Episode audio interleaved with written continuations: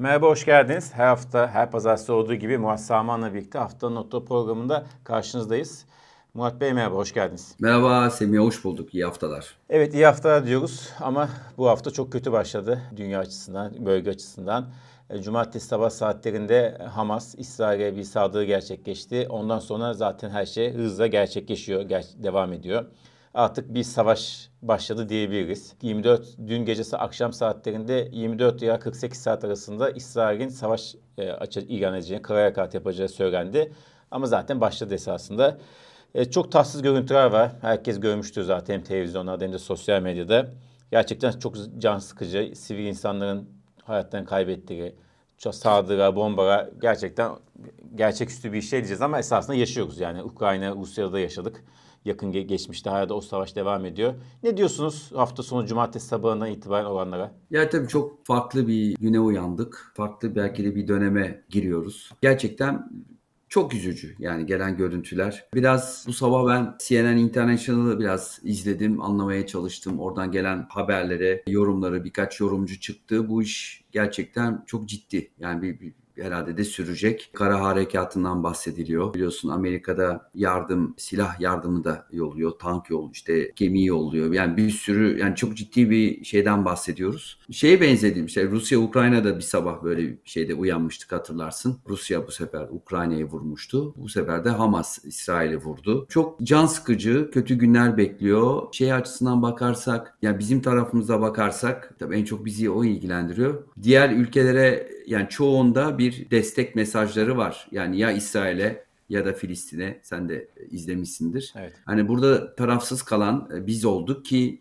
bence doğrusu da bu. Dış politika çok eleştiriliyordu e, birkaç sene öncesine kadar ama ben şahsen yani ben bu işin uzmanı falan değilim ama sonuçta ben ilk uzun yıl yani iktisattan sonra en çok ilgi alanımda uluslararası ilişkilerdi. Anlamaya çalışıyorum, okumaya çalışıyorum. Rusya Ukrayna'da da biliyorsun tarafsız kaldık. Burada da tarafsız kaldık ki bence Türkiye'nin bu savaşlarda rolü çok büyük. Ekonomide rasyonellikten bahsediyoruz. Bizim açımızdan bence dış politikada ben bir rasyonellik görüyorum son dönemde. Olumlu buluyorum şahsen. Doğru yanlış ama bu kendi fikrim. Tarafsız kalmamız önemli. Onun için hani herhalde gelecek günlerde Türkiye'nin rolü daha da artacak. Sayın Cumhurbaşkanı zaten her iki taraf adına da bu işin sonlanması için açıklama yaptı ama bu 11 Eylül deniliyor biliyorsun. Yani İsrail'in 11 Eylül'ü gibi çok çok ciddi bir şeyden bahsediyoruz. Bir saldırıdan bahsediyoruz. İçin bu, bu iş sürecek. Yani tabii ki etkisi belki de azalacak. Yani Rusya Ukrayna hatırlarsın ilk günlerde çok olağanüstü bir şeydi. Yani sanki çok ciddi bir şekilde bütün dünyayı etkileyecek. Hiç artık hep ondan konuşacağız falan. Sonra etkisi gittikçe evet, azaldı. Zaten. Maalesef diyeceğim. Burada da sanki evet ilk günlerde çok konuşulacak ama sonra belki de etkisi biraz daha azalacak. Ama sürecek gibi gözüküyor Semih. Sen de evet. herhalde öyle düşünüyorsun. E, Evet tabii ekonomi ve ekonomi etkisi esasında sürüyor tabii e, farklı şeylerde ama popülaritesini kaybediyor. Herhalde burada en belirleyici şey İran'ın e, bu işin içinde ne kadar geleceği, Lübnan'ın ne kadar geleceği. Yani savaşın biraz daha bölgeye darıp dağılmayacağı önemli olacak. Eğer öyle bir şey olursa o kötü senaryo tabii.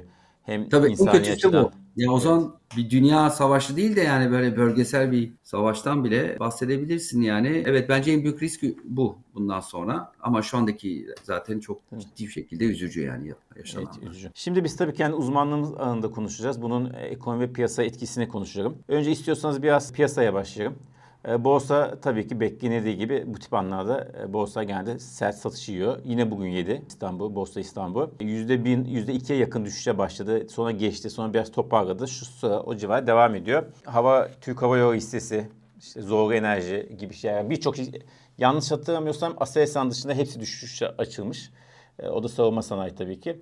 E, ne diyorsunuz e, borsanın açılışına ilk tepkisine? Nasıl devam eder sizce? Zaten ne zaman siz herhangi satış gelebilir çok yükseldiği gibi tartışmanın çok olduğu bir e, yatırım aracıydı. Bu savaş nasıl etkileyecek sizce? Yani beklenen oldu sonuçta bu tür e, günlerde zaten çünkü sonuçta onu olağanüstü bir gelişme. Yani cuma piyasa kapandıktan bambaşka bir durum vaziyet vardı. Şimdi bambaşka bir durum vaziyet var. Hesaplanmayan bir gelişme ve böylece özellikle tabii yani daha çok uzun vadeli yatırımcı için değil ama daha çok alsat yapanlar, işte bazıları kredi alımlar yapanlar bir şekilde böyle günlerde çıkmayı tercih ediyorlar. Onun için açılışta bir hani panik demeyeyim ama böyle bir şey bir satış görebiliyoruz. Şimdi şöyle bakmak lazım. Tabii İsrail borsası biliyorsun %6,5 kaybetti dün. O beklenen bir gelişmeydi ama mesela Orta Doğu borsalara, açık olan borsalara baktığında yani ortalama kayıplar %1,5 eksi bir buçuk, eksi iki gibi. Yani çok büyük kayıplardan bahsetmiyoruz. Yani normal bir günde bir kar satışı kaybı gibi diye bakabilirsin. Ee, onun için tabii ki etkilerini göreceğiz borsalarda. Tabii bu nasıl gelişecek? Bölgesel biraz önce konuştuğumuz gibi daha da yayılacak mı? Daha da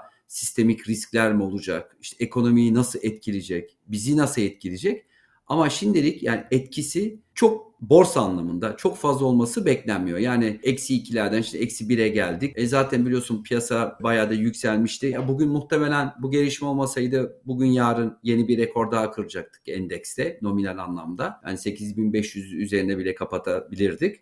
Ama bu bu da bir bir, bir bahane oldu. Ee, olağanüstü bir gelişmeden bahsediyoruz. Şimdi onu soracağım size de. Gerçi her hafta konuşuyoruz ama şimdi ABD tahvil piyasasından başlayan gerginlik işte küresel borsayı etkiliyor. Biz de biraz etkiledi o hafta.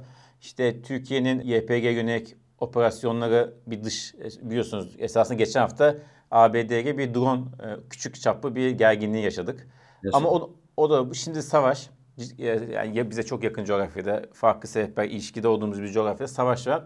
Ama borsa buna hiçbirine kalıcı bir şekilde etkilenmiyor aslında. Yani kendi yoluna e, devam ediyor değil mi? Ya Enteresan tabii şimdi ya şöyle bakmak lazım tabii. Tabii ki bir, bir etki görülüyor ama sonuçta diğer şeyler devam ediyor. Yani hala yüksek bir enflasyondayız. Biraz bahsederiz. IMF'nin biliyorsun değerlendirmesi geldi. Ee, biraz da bahsetmek isterim ama bu konuyu bitirmek için şunu söyleyeyim. Tabii ki borsalar etkilenecek ama dediğim gibi ekonomi etkisi burada ne olacak? Yani kalıcı bir hasar mı gelecek? Borsa biraz bunu fiyatlamak isteyecektir. Şu anda bize bir etkisi olacak mı? E, ya ekonomik olarak evet, bir miktar olabilir ama bizim bu işe girmeyeceğimizi varsayarak dediğim gibi geçici olacaktır. Rusya Ukrayna'ya hatırla. Yani hatırlarsın o ilk günler falan. Yani sanki dünya batıyordu. Yani o kadar evet. olumsuzdu ki yani sanki bize sırçıracak, dünyayı sırçıracak ne evet. oldu? İşte etkisi, büyük etkisi, haber etkisi senin dediğin şekilde. Hani bir iki hafta çok ağır devam etti. Ondan sonra biliyorsun azaldı etkisi ve hala evet. devam ediyor orada savaş. Ama bunun etkilerini ekonomik etkilerini mutlaka görüyoruz ama piyasa etkisini çok fazla görmüyoruz. Evet. IMF konusuna geleceğiz ama istiyorsanız döviz piyasası de, piyasasıya devam evet. edelim Murat Bey. Hafta esasında ilk işlem gününde ilk saatlerinde bir 28'in üstünde bir atak yaptı. Ama evet. sonra hemen e, daha önce de bazen görüyoruz onları. Ee, yine geri çekildi. Şu anda 27-70 seviye civarında e, dolar TL kuru işlem görüyor. Ee, burada ne beklersiniz? Özel işte son konu gelişmeler sonrasında. Yani burada tabii 28'i gördü evet. Bugün herhalde tekrar görürüz. Belki de oralarda geliriz ve oralarda otururuz. Benim daha önce söylemiştim biliyorsun beklentim herhalde yıl sonuna kadar yani 30 29-30 seviyelerine dövizin gelmesini bekliyorum ki bence genel beklenti de o şekilde. Tabii ki ilk hemen döviz piyasası bunu fiyatlar. Bunun fiyatlamasını az da olsa gördük. Tabii hani hala kontrol altında da söyleyebiliriz. Onu etki, et, ekliyoruz devamlı. Yani belki de çok daha yükseklere gidebilirdik eğer e, bir kontrol olmasaydı dövizde. Onu söylemek gerekiyor. Yavaş yavaş yukarıya doğru gideceğiz. Yani 28'i tekrar göreceğiz evet. belki de bu hafta. Peki şimdi bu tip gergin özellikle jeopolitik risklerden çatışma, savaş ortamlarında en çok bakan iki şey altın ve petrol. Yani bu ikisine baktığınızda ne görüyorsunuz? Nasıl fiyatladı ilk olarak? Ya şimdi petrol biliyorsun 90 dolarları görmüştü. Hatta işte 100, 120 falan raporlar geliyordu. Sonra da hatta bize de yansıdı biliyorsun yani motorin benzin indirimleri geldi evet. çok uzun zamandan sonra. E, petrol fiyatları 82'ye indi. Tabii ki bu yaşananlardan sonra %5'lik bir yükselişten bahsediyoruz. Çok yüksek yani bir şey oran bir, bir günde. Tekrar 87'lere geldik. Yani 90'lardan 82'ye inmiştik. Olağanüstü gelişmede 87'ye geldik. Muhtemelen hani böyle 90'ları tekrar e, görebiliriz. Tabii ki kötü. Yani bizim gibi ülkeler için hani biz buradan nasıl etkileniriz biraz başında sordun ya mesela yani en kötü etkileneceğimiz e, şeylerden biri petrol fiyatları tabii. Petrol ithal ettiğimiz için. Yani bize hem enflasyon anlamında hem de cari açık anlamında olumsuz etkileri olacak. Altın tarafına baktığımızda altın yani yükseliyor işte yüzde bir gibi yükseliyor yani 1850 seviyelerinde ki çok normal bu tür geopolitik e, gelişmelerde, riskli gelişmelerde altın biliyorsun bir yatırım aracı olarak e, e, gözüküyor ama aynı zamanda da korunma aracı. İşte onun için daha çok güvenli liman adını verirsek altının yükseldiğini görebiliyoruz. Evet. 1850 civarında yani 1900'lere doğru bir yol alabilir gelecek günlerde. Peki şimdi bu, artık bu konuyu yani bu savaş ve piyasaya kapatırken şunu sorayım. Şimdi zaten bizim ekonomimiz zor bir dengede gidiyor. Bir şeye düzeltmeye çalışıyoruz. Yani çok hassas bir yerde devam ediyoruz. Şimdi bu savaş eğer kötü senaryo gerçekleşirse yani Hamas ve İsrail arasından çıkıp biraz da en azından Lübnan veya İran kısmı belki Amerika'nın dahil olduğu bir daha çok bölgesel bir savaşa giderse bizim ekonomimiz buna dayanır mı? Evet ya güzel bir soru. Evet dediğin gibi daha zaten çok hassas bir dönemdeyiz. Yani olağanüstü akıl almaz bir dönemden çıktık ekonomi anlamında tamamen bileme karşı bir dönem geçirdik ve seçimden sonra o klişe bence herkesin aklında o kalacak. İşte rasyonel politikalara dönüş yaptık Sayın Şimşek'in e, deyimiyle ve ya bir şeyler yapmaya çalışıyoruz. Çok zor, çok kolay değil. Tabii eleştiriler var. Bizim de doğru bulduğumuz, yanlış bulduğumuz şeyler var ama hani bunu bazı çok ağır eleştiriler geliyor. Şunu söylemek lazım. Ya çok kolay değil yani öyle bir yerden çıkıyoruz ki bunu düzeltmek çok kolay değil. Çok zaman alacak ve dediğim gibi böyle olağanüstü gelişmeler de ekonomiye de negatif etkileyeceği için işleri daha da zora sokacak. Mesela biraz önce dediğim gibi bizim iki tane biliyorsun temel problemimiz var. Birincisi tabii ki enflasyon. Yani bunu vurgulayalım. Çok ciddi bir enflasyon var ülkede. Çok çok ciddi bir sıkıntı var. Bunu yani hepimiz yaşıyoruz ama gerçekten bunun bunun çözülmesi lazım. Bu enflasyon yoksa durmayacak ki gelecek aylarda da muhtemelen 70'i göreceğiz yıl sonunda. Evet. Yani öyle bir hesap yaptım. İşte Ekim, Kasım, Aralık'ta geçen sene işte 7 7 7,5 civarındaydık toplamında. Hani herhalde %13-15 gibi 3 ayda enflasyon göreceğiz minimum. Bu bizi işte 65-70'lere e, getireceğiz. Hassas bir enflasyon dengesi var. Bir de hala yüksek bir cari açık var. E şimdi bu böyle bir savaş, enerji e, fiyatlarının yükselmesi bu iki değişkeni daha da sıkıntıya e, hale sokacak. Şimdi güçlü ekonomi bu tip durumlarda daha önemli değil mi? Güçlü bir ekonomi sahip olan ülkeler bu tip durumlarda kriz anlarında daha rahat çıkıyor. E tabi yani eksi 65 milyar dolar eksi rezerv yerine artı 250 milyar dolar rezervimiz olsa bambaşka. E, çok daha rahat olurduk. Yani evet. bu şunu demektir daha az dış kaynağı ihtiyacımız olurdu. E, bu durumlarda mesela Rusya bak bir örnek vermek gerekiyorsa yani bu kadar sıkıntı yaşıyor ama artı 350 milyar dolar rezervle bu savaşa girdiler. Yani ekonomik olarak güçlüydü Rusya. Yani tabii ki petrol e, ihraç ediyor öyle bir geliri var. E, ama rezerv konusunda işte orada biliyorsun Merkez Bankası tamamen bağımsız. Çok uzun yıllardır öyle. Bu tabii ki önemli. Yani bu tür olağanüstü durumlarda senin de dediğin gibi güçlü bir ekonomiyle girmek çok çok daha avantajlı. Şimdi IMF'nin Türkiye analizine geçelim istiyorsanız dışarıya dönmeden önce. En sonunda Amerika'yı kapatacağız. Nasıl buldunuz e, IMF'nin analizini? Bir de şunu söyleyeceğim aynı bağlamda. E, bu yurt dışından işte yatırımcı geliyor mu gelmiyor mu, para geliyor mu gelmiyor mu çok tartışılıyor biliyorsunuz çok konuşuluyor. Rakamları ortaya koyduğumuzda Alaaddin Aktaş da bugün ekonomi.com'da rakamla tekrar vermiş. Esasında öyle bir çok ciddi bir geliş yok. Ufak ufak şeyler var. IMF'nin analizi birleştirdiğimizde ne, neden yabancılar Türkiye'ye hala giriş yapmıyor? Önemli. Hatır sayı bir şekilde giriş yapmıyor en azından. Şimdi S&P'nin de güzel bir değerlendirmesi vardı. Onu da e, çok bir iki cümleyle paylaşayım. Ama IMF'nin değerlen, değerlendirmesini ben açıkçası e, objekt şey buldum, objektif e, ve doğru buldum. Yani güzel e, notlar var orada. Şu soru evet yani Semih herhalde 3 milyar dolar geldi seçimden sonra yabancıların hisse senedi ve tahvil. Tahvil demeyeyim çünkü tahvil e, oranı yabancıların yüzde birin altına indi. Neredeyse yoklar orada. İşte Borsa İstanbul'daki düzelmiş hali işte yüzde 26'dan 31-32'lere geldik. Yani bir 3 milyar dolar civarında bir yabancı girişi olduğu söyleniyor. Doğrudan yatırım zaten yok. Niye yok? Çok kısaca tabii ki hani IMF'nin de bunu rapor satırlarında yazıyor. İşte bu politika devam edecek mi? Bu politikan politikadan vazgeçme riskinden bahsediliyor. Bu S&P'de de var. Bu risk hala gözüküyor. Yani sonuçta e, aynı iktidar, aynı Cumhurbaşkanı, evet ekip ekonomi yönetimi değişti ama Bir vazgeçiş olabilir mi? Daha daha önce e, konuştuğumuz e, konular. IMF'nin tahminlerini biraz not ettim. IMF bu sene enflasyon 69 bekliyor ki bence yani benim beklentime veya sanki piyasa beklentisine yakın gibi. Biliyorsun Merkez Bankası 58 bekliyordu. Baya bir fark var. 11 puan fark var. OVP'de de 65. Daha çok OVP'ye yakın. Gelecek senede bence ben da bence mantıklı buluyorum. 46 bekliyor IMF seneye enflasyon. Biliyorsun burada OVP'de e, şeyde e, 33. Merkez Bankası'nda galiba o, seviyelerde. Benim düşüncem Merkez Bankası'nda bir revizyon gelecek. Hem bu sene ve gelecek sene için enflasyon konusunda.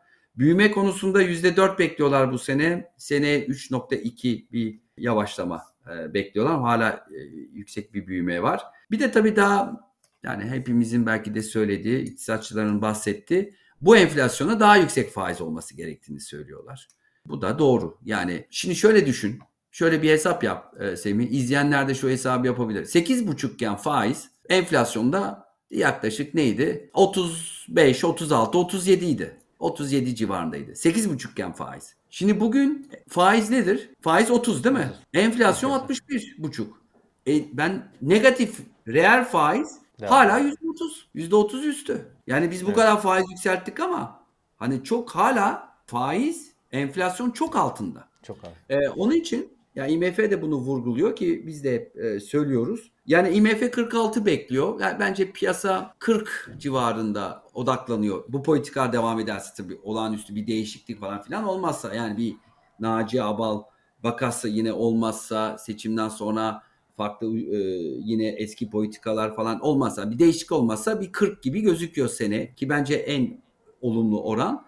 Demek ki faizi gelecek sene enflasyon beklentisi 40 sa yani bu faizi yani 40 ve üzerine mutlaka çekmek Çekmek gerekiyor. Lazım. Yani minimum 40 olması lazım onu söyleyeyim ki ben 40 bekliyorum bu sene. Yani belki de seçim yerel seçimden sonra böyle bir 45-50'lere gidebiliriz ee, eğer e, enflasyon yükselmeye devam ediyorsa. Tabii tam seçimden sonra ara bir dönem olacak herhalde. Evet. Yani biraz genişlemeci bir o o, o zamana geldiğimizde e, bunu değerlendiririz. Evet. Ben böylece özetlemiş olayım. Çok teşekkür Evet e, seçim öncesi tam ne olacağını bilemediğimiz için e, şimdiden yorum yapmak zor. Şimdi son olarak ABD'ye bakalım biraz. E, geçen hafta biliyorsunuz önemli bir yere çıkandı. Bu hafta da belki tabii herkesin gözü İsrail e, Hamas'ta olacak ama finansal açıdan önemli şey ABD enflasyonu. E, Ded, muhtem- dediğin gibi gözümüz tabii ki Orta Doğu'da, İsrail'de olacak. E, Filistin'de olacak. Bu, bunlar çok ciddi takip edilecek. Ama bir iki yorum e, tabii e, tarım ya bunları daha çok konuşurduk bu gelişmeler evet. olmasaydı ama tarım dışı istihdam 336 bin geldi 170 bin bekleniyordu. Bu çok ciddi bir e, fark. Bir önceki ay o da dikkatimi çekti 40 bin artı revize oldu 226 bin e, olmuş olduk. Yani bu şunu gösteriyor yani FED'de hala bir faiz arttırımı gelebilir. Ama şöyle başka bir şey dikkatimi çekti. Saatli kazançlar var. Fed'in de çok ilgili takip etti. Orada bir yavaşlama var.